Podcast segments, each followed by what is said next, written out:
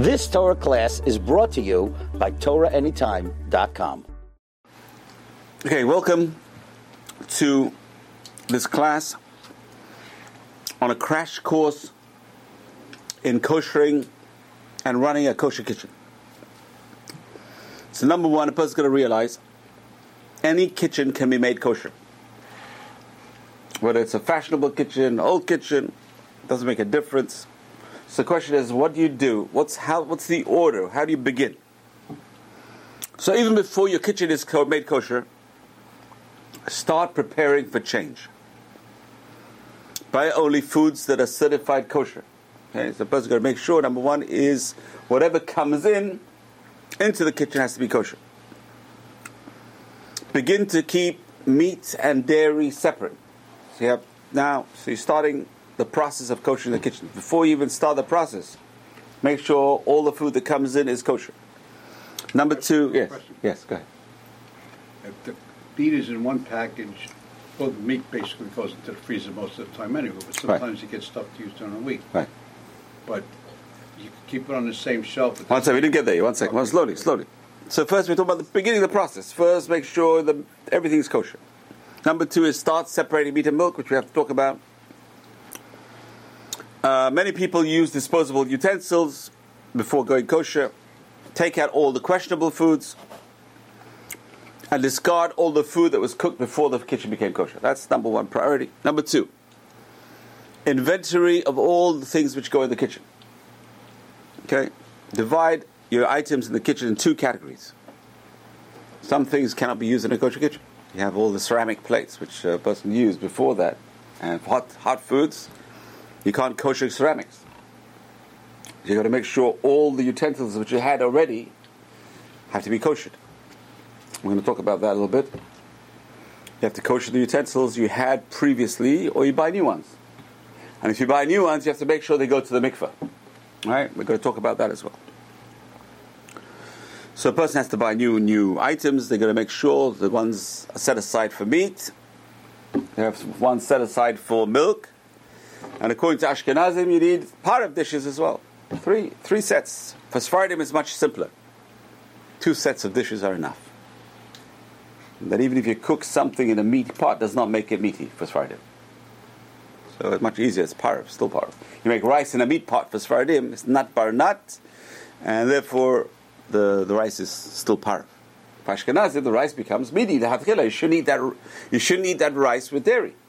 For Ashkenazim, that rice is got some meaty flavor in it, and therefore you cannot eat that rice with dairy. However, you did, no problem. But that's, uh, works on account of what got absorbed by the pot itself. Yeah, the pot is a meaty pot. Right, so, So whatever's cooked in the pot, it becomes. well, cold speed, but. According to Ashkenazim, according to Yeah, Sephardim, it doesn't. That's the big difference between Sephardim and Ashkenazim. So let's just recap. Any kitchen can be made kosher. Begin preparing for the change. by only food which are certified kosher. Start keeping meat and dairy separate. Make an inventory of all the items in your kitchen which you need. Separate them into meat and milk. Whatever you used already has to be kosher. Some things can't be kosher. Plastic cannot be kosher if you use it with hot. Cannot be kosher. You got to throw it out. Ceramics cannot be kosher. You got to throw it out. So a person's got to kosher. Make sure all the utensils being used. It's good to have a marker on the utensils. So the red is for meat and blue is for dairy, or you just have different types of utensils. They're not the same. So many dishes and utensils require immersion in a mikveh. So me, anything made out of metal and glass needs to go to a mikveh. Anything made out of metal and glass needs to go to mikveh. Question. Yes, yes. Some, sometimes you buy uh, utensils that are plastic candles with a, a metal blade. Has to go to mikveh. Anything with metal, anything which comes in contact with food, if it's metal, has to go in the mikveh, and you put the whole utensil with the plastic in the mikveh. Has to go in the mikveh. Everything has to go to the mikveh. Yeah, what if it's like an electronic? So what do you do? So what do you do is you dry it out well. Put it in the mikveh and dry it out very well. Make sure it's dry before you use it, otherwise something's going to happen. Okay. Certain things cannot be put in the mikveh. So what do you do? So you give it to your Jewish neighbor and you borrow it back from him. As long as it doesn't belong to you, it doesn't have to go to the mikveh. Only the property of a Jew has to go to the mikveh. So if you give it to a non-Jew, and it's his technically, and you're just borrowing it from him, it doesn't have to go to the mikvah. So you have a toaster oven. How can you put a toaster? The truth is, you don't have to put a toaster oven in the mikvah. You just need to put the shelves. It's only things which come in contact with food. The toaster, you don't have to put the whole toaster in the oven. If you can take out those, the things that hold the bread, then you're going to be a technician to do that. Some people say, Coils, those coils, the heating coils. not the heating coils. No, it doesn't, doesn't. They don't touch the bread. It's the, the holder that holds the bread that pops in and out. Those are the metal pieces. Whatever touches the food has to go to mikvah. If it doesn't touch the food, no mikvah. So, like for example, the tray's in the oven. You don't put food directly on the tray. You put food in the pot and then put it in the tray. So there's no food touching the tray. The tray doesn't have to go to the mikvah. Very simple. Only things which come in contact with the food. For example, a tin can opener doesn't come and go to no mikvah. For a tin can opener, why? Doesn't come in contact with food. It's only things which need. Oh, the, uh, the top Yeah, the can opener doesn't need to go to The mikvah. hand, the hand. Yeah, can open. yeah. Maybe an electric one doesn't come in contact with food. Only things which come in contact with food and directly in food preparation need to go to mikveh. Only if they're made of metals or glass. Right? If they're made of plastic, no mikveh plastic. Unless it has some metal piece that comes in contact with the food. In a toaster, you cannot. I don't know how anyone would be able to take out those little holders Yes. for the toaster. Yes. So how do So you have two choices. The number one is you can put it in the mikveh and make sure it dries. Otherwise, you're going to be in trouble. The other, the other choice is you give it to a non-Jewish neighbor and borrow it back from them. Okay? If it's not yours, there's no mikveh. So you, you actually say, here, this is yours. Yeah, here's a present for you. and Now, can I borrow it it back? can I borrow it back? Borrow it back. Make sure you don't ask for it back as a present. You, you explain this to. Uh, Hopefully he'll understand. Yeah, tell him, listen, uh, this is uh, something I need to do for ritual purposes. Please don't mind. I'm going to give you a present. So Please, I need to borrow it back from you. Yeah, so it's the right to explain it to them. Exactly, exactly. You have to explain it to them so they don't get upset. Well, you, you give me a present, I take it back. I'm borrowing it back from you. There's another alternative, and that is if you can take it apart and put it back together again, then it's like a Jew built it. Some people say it's enough to take off the plug, cut off the plug, and put a new plug. Then it's like a Jew made it. You can't use that plug. So it's like a Jew made it. If a Jew makes it a finishing product, then it's no, it's not property of a non-Jew. So a Jew made it.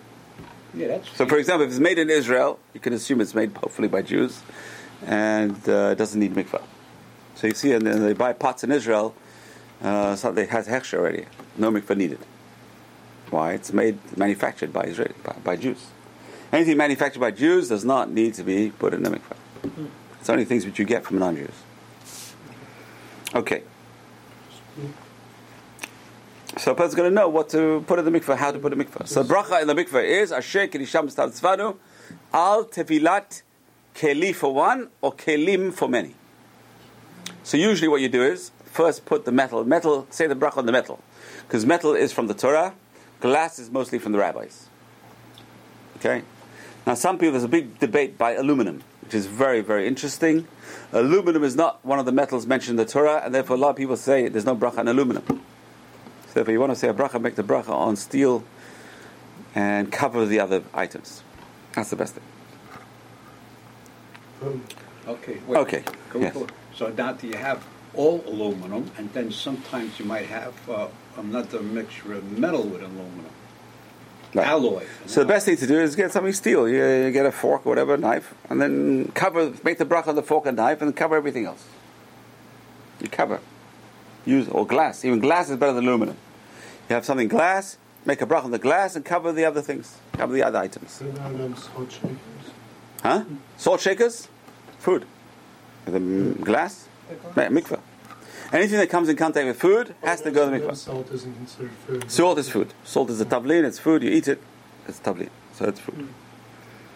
There's a bracha on salt. Shakol, say bracha shakol on salt. Uh, Yeah. So koshering utensils. How do you kosher utensils? Now you have all these non-kosher products uh, used in your kitchen before, and now I have all these non-kosher utensils. They're all made of metal. Say they're made of metal. Very simple. Don't use them for 24 hours. Make sure they are clean with no grease or anything. If you have to put them in mikveh, put them in mikveh. And then you boil a vat of boiling hot water. And you dip it in You dip these things in the vat, and then take him out and wash him. That's it. You just kosher it by hagala. That's called hagala. Anything which is used with wet heat can be kosher with wet heat. The way it goes in, that's the way it comes out. Anything which was used in the oven can only be kosher in the oven. You have a, according to Sephardim, glass does not need to be kosher. Interesting. Shulchan says glass does not absorb, and therefore we can use glass for meat, for milk. It's amazing. It's, a, it's min hashamayim. It's so easy. Sephardim is so easy. Kasher is so easy for Sephardim. Just with glass plates and glass this and. The question is: Is Pyrex considered glass? It depends. If it's clear, Shulchan Aruch says glass is not, a, and the fact is you can see through it. But if it's got a different color, you got problems. Then it not, it's not considered glass anymore. It's, if it's a brown glass, yes, okay. I asked my son about this because he has a problem with people telling him to kasher Pyrex. He says that Pyrex is nothing more than certain layers of glass, and first they put they put the colored layers on the inside, and then they put the regular clear layers on the outside. So you still have a clear layer. No, but it's, uh, that's not the pshat. Pshat is the clear. The clear lets you see through it. Implies that you can nothing absorbed. And the fact you can see through it means nothing. Here you can't see through it. Nothing was stuck in there. The thing is, they put they put other things to make it not clear. They put they put other items in it. They mix the glass. It's not just glass. It turns it's something else. So then you need to. So halachically. Anyway, so there's a big debate, but- scientifically. Yeah, it's better to be clear glass. This way, this way you have no problem. That's for Sephardim. I'm sure there are other people who say even not clear glass. Rabbi Abadi in Lakewood, he says uh, all the ceramics today are glass coated and therefore they don't absorb. So all the ceramics, there's no such thing as bone china. Bone china, it's not bone china anymore. It's, it's not. Uh, it's not earthenware anymore. It's glazed. It's glazed. So he says, since it's glazed and glass doesn't absorb, even glazed products don't absorb. We don't go that far. I don't go that far. So I say, you just use it for meat or milk, but don't use it for both. He says, no. Since it's glazed, sometimes the glaze comes off. That's the trouble. It cracks in the glaze. So anyway, truth is, we're strict today. We're a little bit strict. Why not? We can afford to be strict. It doesn't cost so much money. It's amazing how cheap. It's very cheap. Thank God. Baruch Hashem. So uh, there's an interesting Rav Moshe Feinstein. There's a question they asked Rav Moshe Feinstein about someone who got a very old pottery, uh, very old uh, ceramics from their mothers and grandmothers, and very beautiful old set of china, bone china, whatever, very expensive, very old, very beautiful, and they don't want to throw it out. It was, it's not go. It was used for not kosher, probably. They Don't throw it out. He says, you know what? After a year of not using it, anything it absorbed turns into dust. That was Rav Moshe Feinstein, beautiful heter over there. That if it's a very old set and you don't want to throw it out, just lock it up for a year. Lock it up for a year, and you can assume everything that absorbed in it is gone. And therefore, there's no taste anymore. If there's no taste, kasher, it all depends on taste. So normally we say 24 hours already, the taste is already ruined. It ruins the taste after 24 hours. So, so we have to re-take it to the mikveh again? If you never went to the mikveh, you take the mikveh. Okay, so like. but there's no bracha. There's no bracha. Why? Because it's not glass and it's not metal. So I got pottery, Pottery does not need mikvah unless it's glazed. If it's glazed, without a bracha. If it's not glazed, no bra- nothing, no no mikvah. Pottery is no mikvah. oh, well, anyway, I, it's glazed. It's glazed. I- I- So you put it in the mikvah without a bracha. Okay, well, and this is when I first got the apartment. Okay. So now, a few items I used. I don't. Sometimes I may use cereal. Uh, you know, I don't think I used any of them for meat. But what I'm trying to get at, so you just answered my question. So now, if I didn't use them because I forgot exactly what I did put in them, and I didn't use them for years, they're just sitting in the Yeah, back. the parv. They're a parv now. So all they're parv now. Par. Yeah. Everything's par. Yeah. Okay. If you didn't use it, especially if you didn't use it for any hot, there's no absorption. It does Cold. still have to go into the mikveh. Yeah, it has to go at least once in its lifetime. It has to go at least once in its lifetime in a mikvah. So, so even if you let's say I put soup in one, which is hot. Yeah. But after a year, it's gone. The Oh, taste is gone. That's Rabbi Feinstein. Past that, okay. Yeah. If it's expensive, you don't want to throw it out. Why, why throw it out, you know? Plus, you don't have to throw it out. You give it to a non-Jewish neighbor. Why do you have to throw it out? Don't throw anything out. So the, the metals can be koshered. The glass, according to some opinions, can, doesn't need to be koshered at all because it doesn't absorb. It's just the, it's only the pottery really which is the problem. Pottery is the problem. And plastic. Plastic and pottery have to be thrown out basically. Or given away. Given out. Given away. Or, or put aside for a year. Pardon? Or put aside for a year. Put aside for a year if it's expensive. You, know, today, you know, only if it's only if it's uh, value has value. Then you know, it's a heter for things which are expensive. You don't throw it out. Basically, you don't give away. One time use things, you know. You know, um, uh, women love love getting new new cutlery and new things. They love it. They love it. Oh, let's kosher my kitchen. This way I get new sets of things. They love it. They love it. It's fantastic. I had a case. That I know uh, a case personally that happened that uh, she was very happy. and Her husband was very upset. He had to buy all new stuff, and she was very happy. I got new stuff now. Come on. Yeah. Sorry. One time use things, don't One time?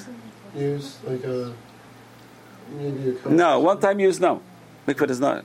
It's Chad pami. You're going to throw it out. Things you're going to throw out. No mikvah. Things you're going to keep. For example, people use these uh, jars. They get jelly, uh, whatever, in a jar.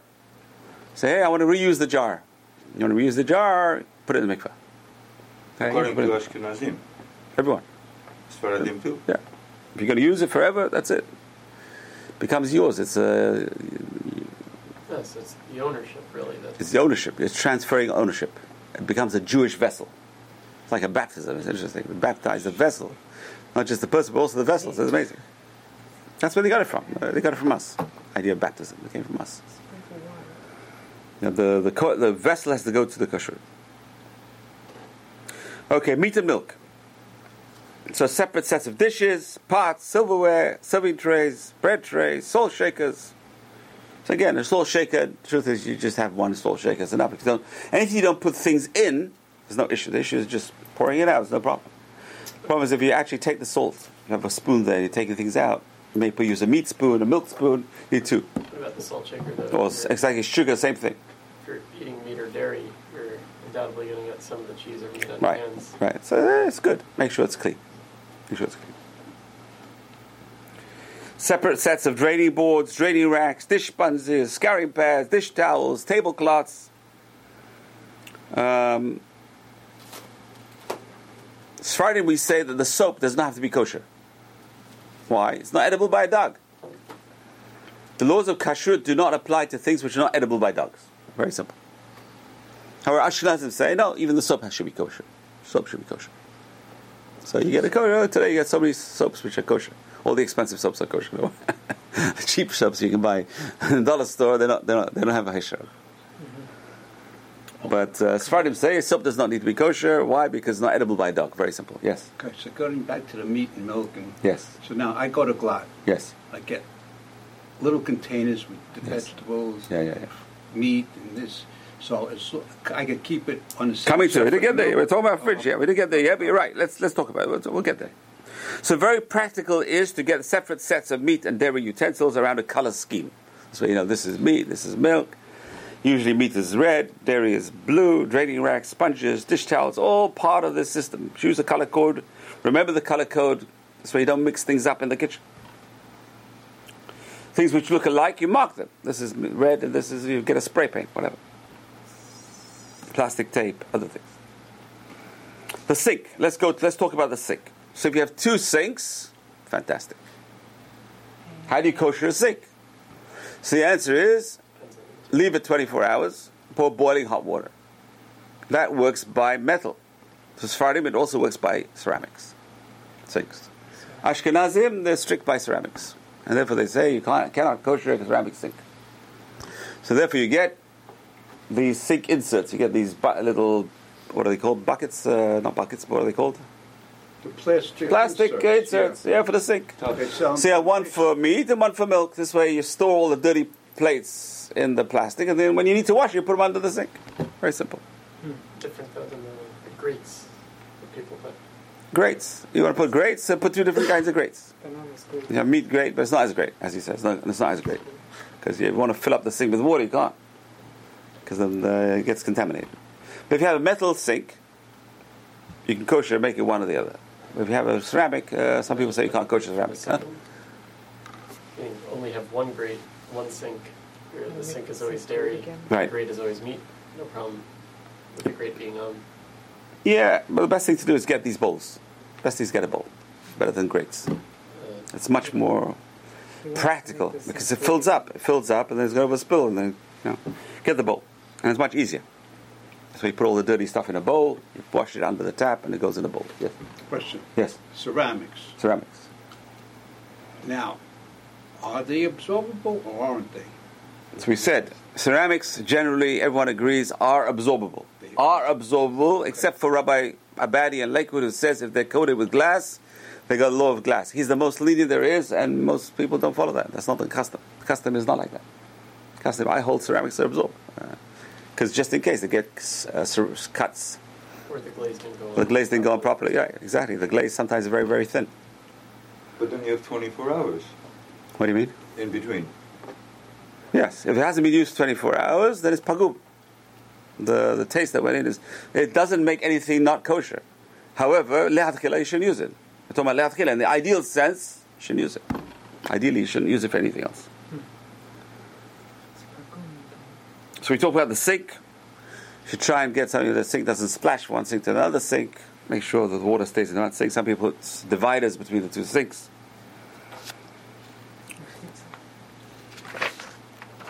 You know what I mean?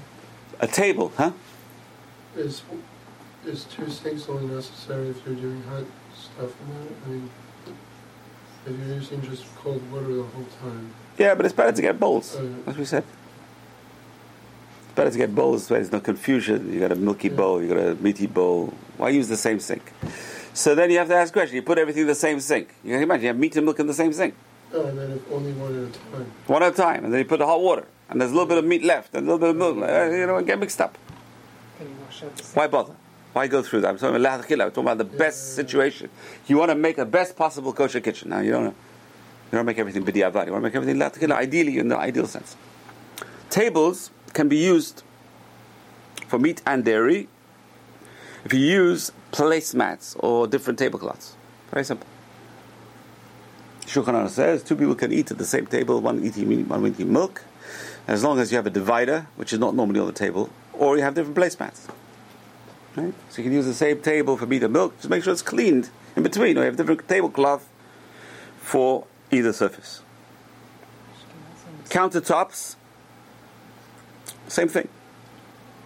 Either use the countertop for meat or use it for milk. So usually if you have two sinks, or you have a sink in the middle, you have countertop on the right side for use for milk, and counter on the left side for the meat. Very simple. Refrigerators can be used, Baruch Hashem, for all types. Baruch Hashem, thank God for that. Can you imagine? Countertops have to be kosher. Huh?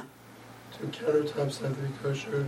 It depends. What you're putting on the countertop. If you're putting food directly on the countertop, yes, Oh. it should be kosher. How do you kosher a countertop? So pour boiling hot water. And you, have, you did use it 24 hours. You pour boiling hot water. If you did, if you did use it within 24 hours, you just have to put bleach. Bleach ruins the taste. You put boiling hot water and you kosher it. That's how you kosher it. If you can't kosher it, you can't put boiling hot water. It's plastic, whatever it is. Cover it with foil, or use a liner.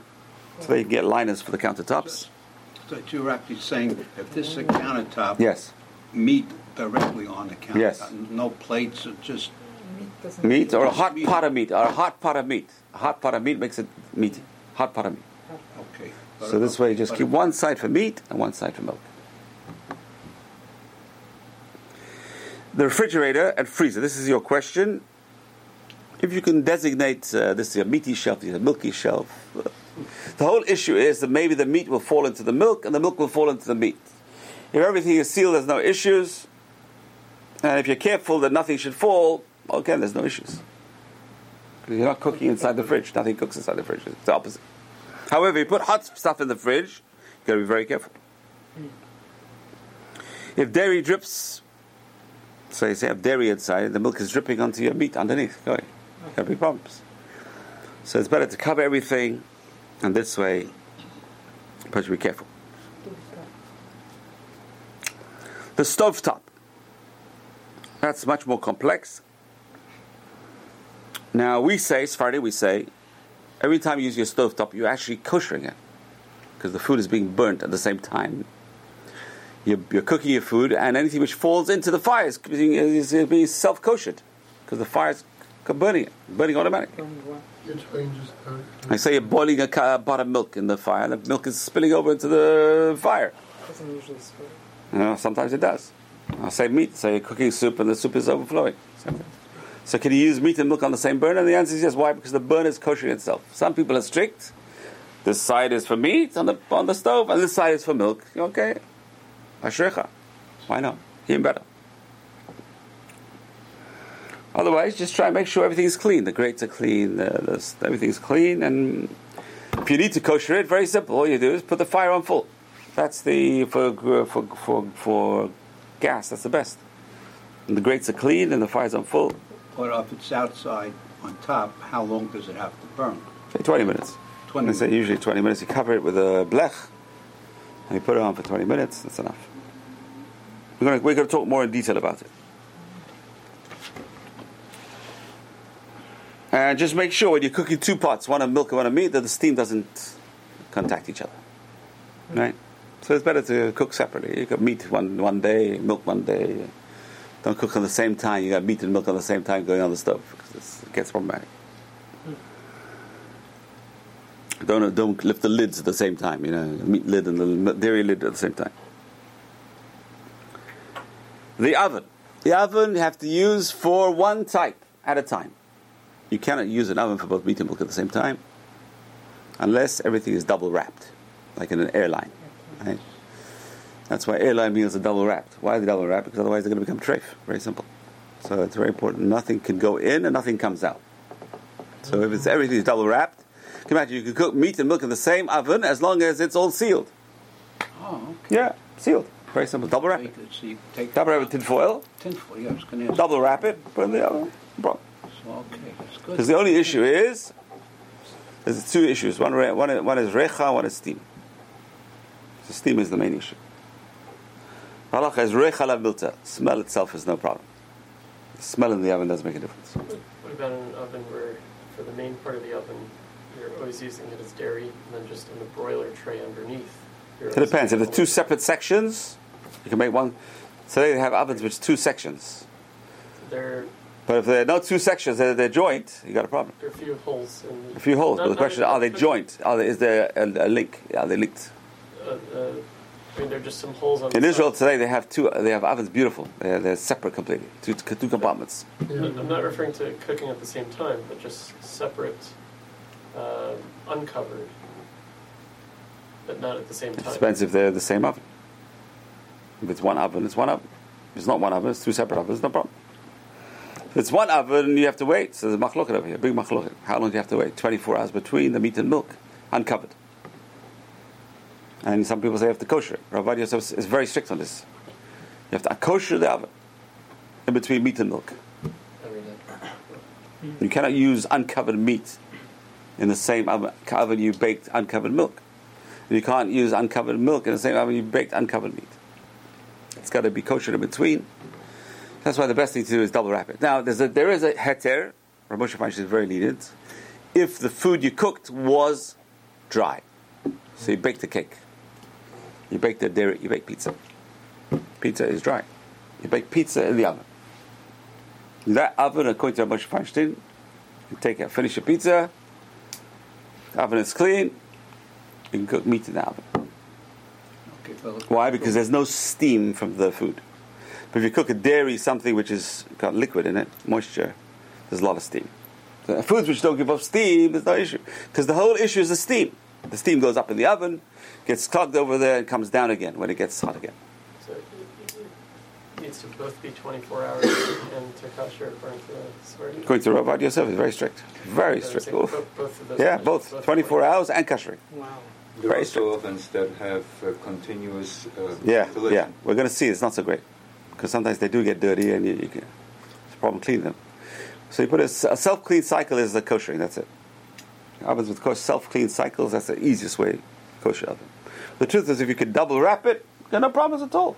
okay, so now getting back to the pizza. Pizza, yeah. go Usually pizza, you know, you have the cheese sauce. on there. Yes. Now, yes. you can get some kind of vapor from the cheese. you Yes, know. but it's very little vapor. That's what Moshe Feinstein says. Since it's not a liquid, it's a dry solid, and there's very little vapor. Very little vapor. But again, if, why why bother with this? Why get into these questions? Don't do it. Very simple. Don't do it. Double wrap the pizza. Put it. I don't know how it comes out when it's double wrapped. Terrible. I always buy pizza from the store. Or you just get the small, uh, you know, little uh, the little uh, oven. What's it called? That little uh, tabletop. Toaster oven? Toaster oven. You put a pizza in the toaster oven. That's what we do. So your main oven is meat, and the toaster oven is your dairy. How, how much, you know, pizza doesn't take much room. That's the best way. Have two ovens, really. That's the best. Really, the best way is two ovens because you're bound to cook something which is open and it's going to be liquid and you're bound to do something. To, um, you wouldn't an oven. There's no tevilah, we said. Anything which does not come in direct contact with food Uh, does not need to be put in the mikveh. Nothing in the oven comes in contact with the food.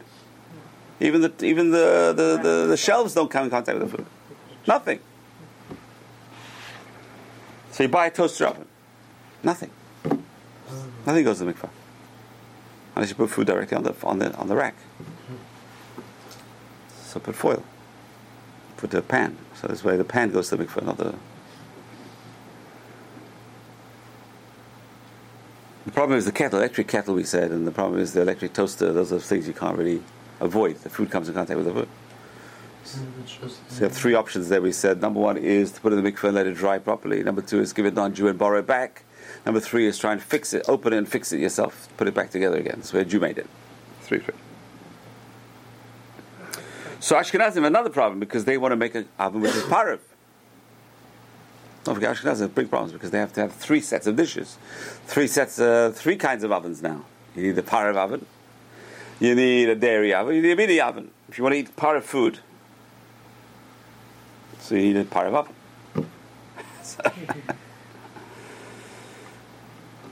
or just double wrap everything. Just wait 24 hours.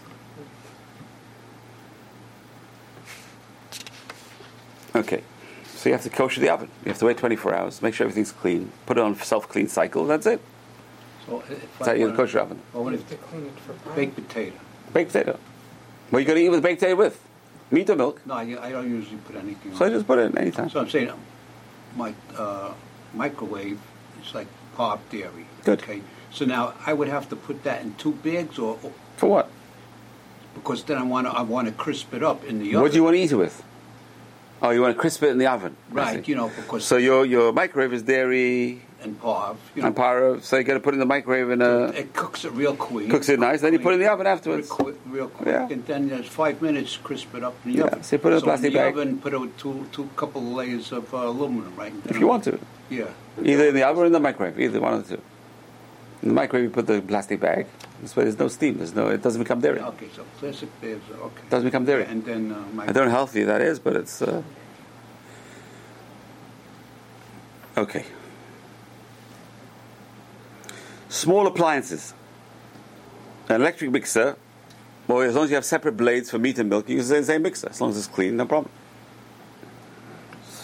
Right? As long as the attachments are different. Even though some that inevitably is going to. Yeah, so what you do is clean it. Make sure it's clean. So you get one of these sprays, uh, fantastic or something, just wipe it. That's it. Dishwashers. Now, the usually most people say you need two dishwashers, one for meat, one for milk. However, Ravad Yosef is very, very lenient over here, and he says dishwashers are made from a certain material that does not absorb.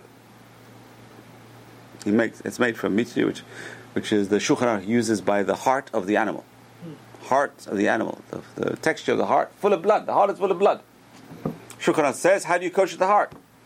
You cut it in pieces so all the blood comes out, the heart, and then you can just kosher it with salt, which is amazing.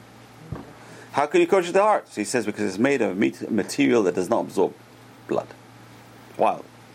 So there's a concept in halakha materials that don't absorb. We say glass is one of them according to Shulchan Aruch. But Rav Ovadia says that also the, the coating inside the inside the dishwasher does not absorb, and therefore he's a tremendous chiddush, very big leniency. He says you can even wash clean meat and milk dishes at the same time if they're, if they're rinsed and there's no fat. He's very very lenient because it's not bar nut, but Sephardim were lenient. Some And- dishes do. But, but according to him, definitely you can be able to use uh, separate cycles. One meat dish cycle, one milk dish cycle in a dishwasher. Which Ashkenazim say, for, God, for goodness sake, no, definitely not. Definitely Shiur of Moshe said. not. No, no. However, if the dishwasher is made out of stainless steel, then even Ashkenazim would agree. If you run an empty cycle in between, you can use it for meat and milk. And Pesach. If you run an empty cycle with soap in between, if it's made of stainless steel, that's the best. Stainless steel is the best according to everyone because it can be kosher in between. But Rav Yosef says no. Even better than stainless steel, eh, stainless steel absorbs. This this dishwasher, normal dishwashers don't absorb. Even better than stainless steel. Perhaps the racks absorb probably. Racks probably absorb. He said no, he doesn't care about the wraps because he puts soap as well. Soap is the one that makes it Oh, yeah. pagum. Everything's pagum. Okay.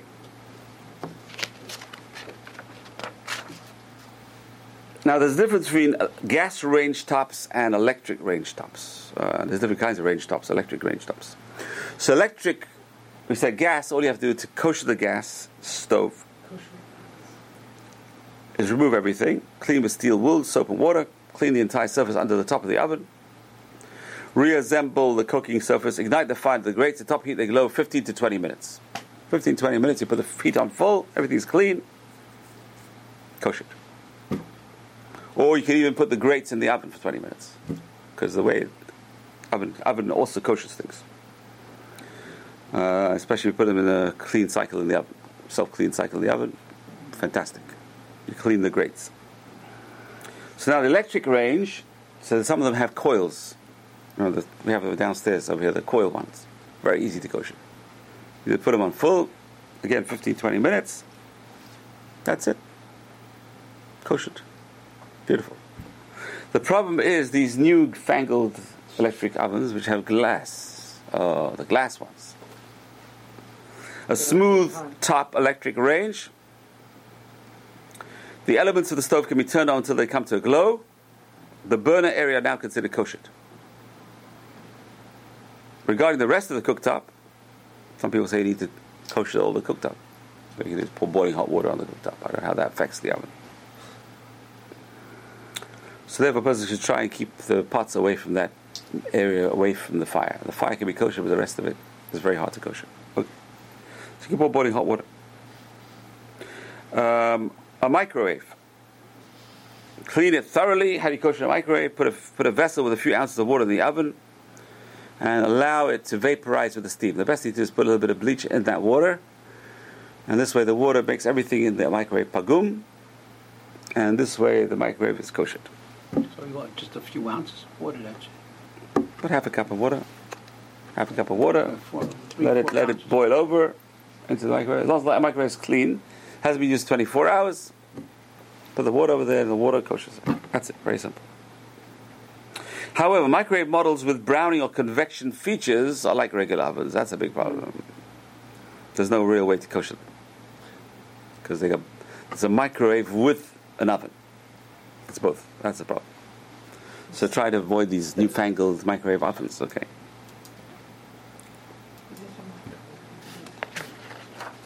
Okay. How do you kosher a pot? Very simple. Same thing. Clean it. Wait for 24 hours. And then you immerse it in another pot which is bigger. That's the problem with the pots. Immerse a pot which is bigger. And that's hagalah. Take it out and wash. Or, suppose the pot is very big. You can't, you can't, there's no other big pot. What do you do with it? And that's the, that's, you see all these people use hot stones. So you fill it up with boiling hot water. In fact, it's probably better on the, on the fire so it's boiling. And then you got to make that water overflow. The Rashba says, make the water overflow. And when the water overflows, it koshes the outside as well. That's a big pot.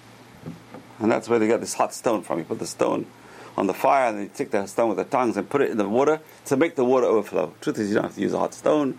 You can use anything to make the water overflow. Pop something in, but boils over. This way, the the oven is being the pot is being koshered from the inside and the outside. That's the, that's the trick of the Rashba. The Rosh, Rosh ben Aderet, who was the chief rabbi of Spain at one time. Yes. If you have a kosher pot with boiling hot water, and then you're trying to put another pot into the kosher it, like, isn't that doing something to the kosher pot? No, because the kosher pot wasn't used for 24 hours, and the second pot is also not used for 24 hours. Yeah. Everything's pagum. Plus, what comes out is probably going to be annulled inside. Oh, getting back to the So what you have to do is quickly, as soon as you take it out, you have to wash it with cold water. Mm. Why? It's because everything that comes out of that pot is now washed off. Doesn't go back in. All the stuff you're trying to get rid of. So the pot is meaty. You're trying to get the meat out of the pot. So now you so put in the hot water. Make sure you wash off what came out of it straight away. So it doesn't go back in. But B'diavad we say it doesn't go back in. B'diavad we say it's sufficient. the three to four ounces of water in the microwave Yes. completely used up all the water. Yeah. So put it on full so that it vaporizes. And then you said you could use um, the bleach. Bleach. What, what about uh, distilled uh, white uh, white vinegar? Yeah, anything which ruins the taste. I don't know why vinegar is going to ruin the taste. Anything which ruins the taste of anything. I'm just about It's a stricture. vinegar. It's a stricture. Yeah, it's a stricture. Ammonia, probably. Ammonia. right, It's stricture. It's a stricture. So, Okay. Any questions? Any anything we need to talk about? Any other questions? Yeah, I have uh, one more. Go ahead. Go ahead. Yeah, you have a, a glass. Glass. A glass. Glass. you know. Clear glass. Drinking So glass. now, one time you use it for tea, One time you for tea. so it's pop. Power. Okay, let's say accidentally use it for coffee with milk. Coffee with milk. So now, somewhere along the line, if it gets mixed up and you have a meat, Yes. what happens to that glass? I mean, if you clean it with a brush and uh, hot water and soap, you know, rinse, can it still be used because you used it? So let me just tell you. Number one is, according to Sephardim, there's no question. Right, that's number one. According to Sephardim, let's clear that up. According to Ashkenazim, it depends.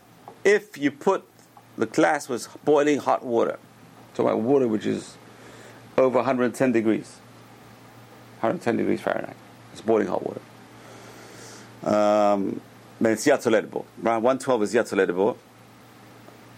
Um, if it's from a, a clear if the glass is a kli rishon, then everything absorbs. And the, if the glass is a kli sheni, nothing absorbs. So usually it's, it's kli sheni. A glass is kli sheni because you pour the water. The kettle is the kli rishon. You're pouring the hot water into the kettle. The water now in the cup is now kli sheni. Now you're pouring the milk, which is freezing cold, into the in the cup. So there's very there's no absorption. So that cup's still part. You can say the cup is still part. So now you're washing, especially now you're washing it and you're putting it with soap. You can count the cup as part still. Ideally, it's not a good thing to do.